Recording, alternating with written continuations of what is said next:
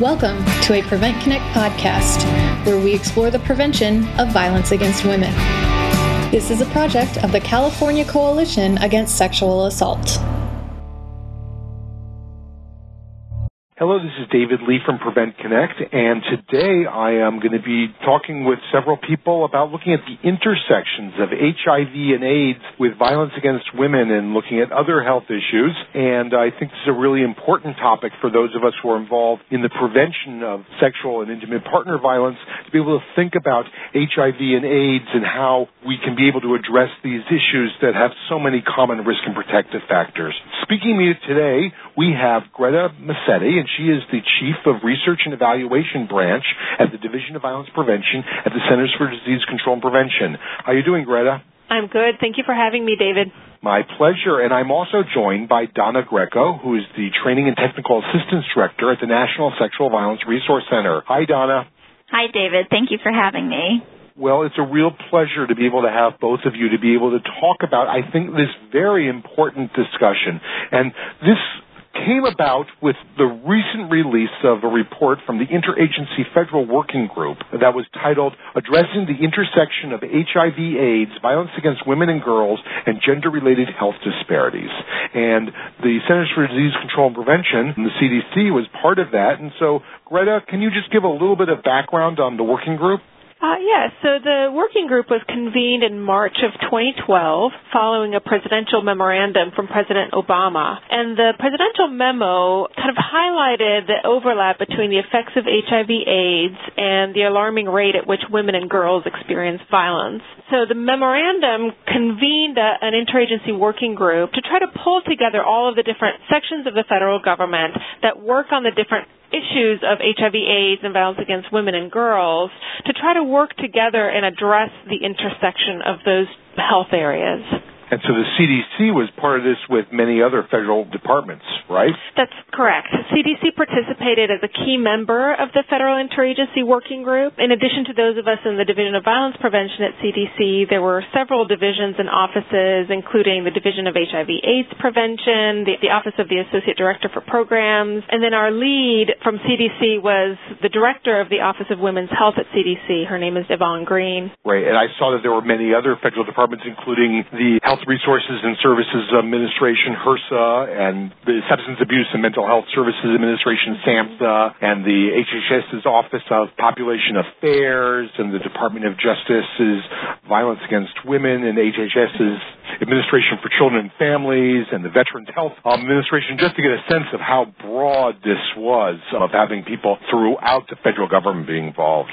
Right. It was really a wonderful opportunity for all of us to come together regularly to kind of bring the different perspectives of health and justice, prevention, treatment, clinical care, and really to kind of address what the niche is for each agency and what our perspectives are to really kind of leverage the resources of each agency in, in, into kind of improved health and healthcare for the U.S. Right, well, I will encourage people to look at the entire document, but can you just highlight what you think were some of the most salient points that came up in this?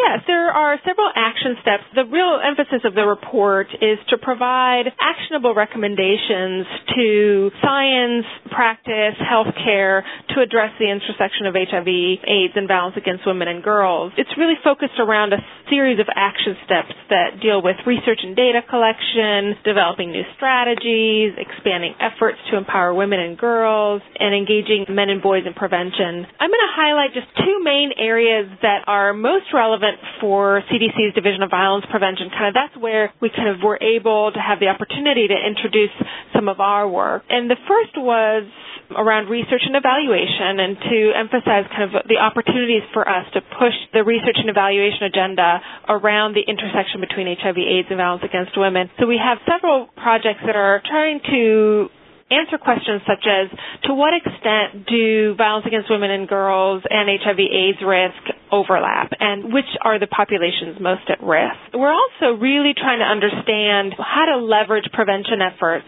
So we have several projects, one of which is Dating Matters, which is our comprehensive major teen dating violence prevention initiative. And the focus of that initiative is to prevent teen dating violence. Our efforts are also expanding to say if we can prevent teen dating violence, can we also prevent the likelihood that individuals who are at risk for being victims of violence are also less likely to engage in risky sex and to contract HIV AIDS. So we're trying to look at whether prevention can work for multiple health outcomes. I wanted to highlight one more area, and that is really looking for our opportunities to share resources and tools with our grantees as well. And so that's represented in the report. There's definitely a presence for Delta, which is our major intimate partner violence initiative, because we're looking for opportunities to share resources and tools with our Delta grantees around how to think about HIV AIDS screening and prevention within the context of their IPV prevention work. Great. Well, now I'm going to turn to Donna Greco from the National Sexual Violence Resource Center. Recently, the National Sexual Violence Resource Center, along with the National Alliance to End Sexual Violence, the International Association of Forensic Nurses, and the Association of Nurses in AIDS Care, released a position statement around universal access to anti-HIV medication. So, Donna, can you just briefly describe this and how the links between HIV and sexual assault and what this position, this position statement was saying? Sure, thank you. The NSVRC has been concerned about the intersections of sexual violence, HIV, and oppression for many years. So we were really excited for the opportunity to work with the partners that you mentioned in releasing a joint statement on universal access to HIV in August. And our group came together really with a common belief that globally systems should be in place to support survivors in accessing anti-HIV medications, also known as NPEP. And currently we know that these drugs are often out of reach for survivors due to many factors, including exorbitant costs both economic and also just physical costs of taking the drugs, the stigma that continues to shroud both sexual violence and HIV, challenges that pharmacies often face in stocking their shelves with these drugs, and then gaps in training and supports for providers to work together in a trauma informed way to make sure that survivors have choices. So we were really excited to come together sort of with this common goal of increasing access and we we really approached this statement as the beginning of many conversations. And we hoped that it could be a tool that folks could use at the local state and national level to really spark conversations and to inform collaborations on behalf of survivors right? And this, I think, is a really helpful piece to be able to think about these linkages. At the NSVRC, beyond this position statement, I think that you've been looking in many areas to look at how we can be able to draw connections across issues such as HIV prevention and sexual assault prevention. So can you describe a little bit of how NSVRC is also trying to build those linkages?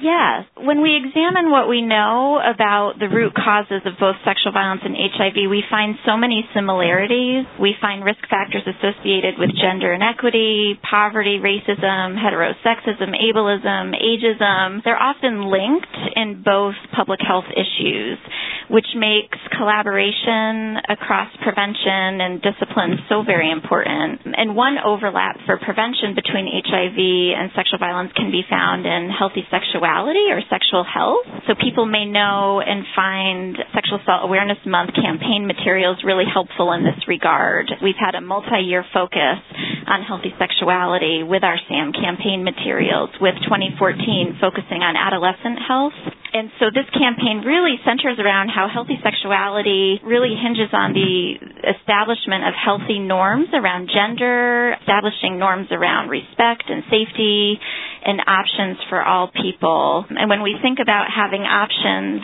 we also then need to look at the role of oppression in creating risk factors for both sexual violence and HIV.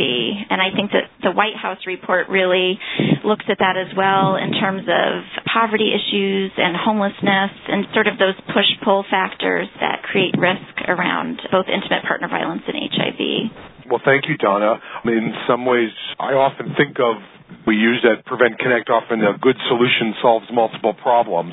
And I think that by looking at the common risk factors and the common protective factors is a way that we can be able to really advance the work that those of us who have been involved in prevention of sexual violence and intimate partner violence can really work along with our colleagues in HIV prevention. So, Greta, any reflections for the work of the federal working group that would have for prevention practitioners? Any thoughts about those implications? Yeah, so I think there's a couple of areas. Uh, one important area is, is around screening and identification of those individuals who are at greatest risk. So those women and girls who have limited access to health care are the ones who often are victims of violence and they're the very ones that are hardest to reach and we know that they can be at high risk for HIV AIDS prevention and treatment. So that gives us an important avenue for thinking about how we can reach this population from a violence prevention standpoint and make sure that they are receiving the health care and preventive care that they need. Another area is as we're thinking about preventing violence in our communities, there are opportunities to think about how we can prevent multiple health outcomes that are related. So if we can create communities that are safe for our children and for our families, for our women and girls, we could be also creating environments that are healthier, that contribute to better outcomes both from many perspectives. And that's really what we're interested in thinking about and looking at the overlap between different health outcomes like HIV AIDS and, and violence against women. And when I look at the work that's being done throughout the world, internationally, that the links between violence against women and HIV in many countries are less siloed than we see some of the efforts have been historically in the United States. And so that might also provide a model for us to think about how we can use approaches to be able to address both these serious health problems there are really tremendous opportunities there. I mean, the issue of the intersection is the key focus area within PEPFAR, the Pre- President's Emergency Plan for AIDS Relief in Africa. And so that's really an area where they're kind of pushing the envelope and thinking about how we can address the overlap. And I think there's a lot of lessons learned there that we can transfer to more domestic health policy. Well, this is a discussion that I hope we will continue to have and be able to look at the overlap among different health issues such as HIV and mm-hmm. sexual violence and intimate partner violence prevention. And so I want to thank both of you for joining me today. I've been speaking with Greta Massetti, and she is the Chief of Research and Evaluation Branch at the Division of Violence Prevention at the Centers for Disease Control and Prevention. And I've also been speaking with Donna Greco, and she is the Training and Technical Assistance Director at the National Sexual Violence Resource Center. These reports that we had talked about are available online, and so you just look up on Prevent Connect where we have this, but on the whitehouse.gov they do have the intersection of HIV, AIDS, violence against women and girls, and gender-related health disparities report, and on the National Sexual Violence Resource Center Center's website, you will also find their position paper on universal access to anti-HIV medication. And we'll have direct links to these on the Prevent Connect website for everyone. So thank you for joining me today. Thank you very much, David. I've enjoyed speaking with you today. Yes, thank you so much, David. Thank you for listening to this Prevent Connect podcast. Prevent Connect is a project of the California Coalition Against Sexual Assault, with funding from the Centers for Disease Control and Prevention. The views presented on Prevent Connect are not necessarily the views of the United States government, the CDC, or CalCASA. To learn more about Prevent Connect, visit www.preventconnect.org. For more information about CalCASA's mission or to show your support, visit calcasa.org. That's C A L C A S A dot O R G.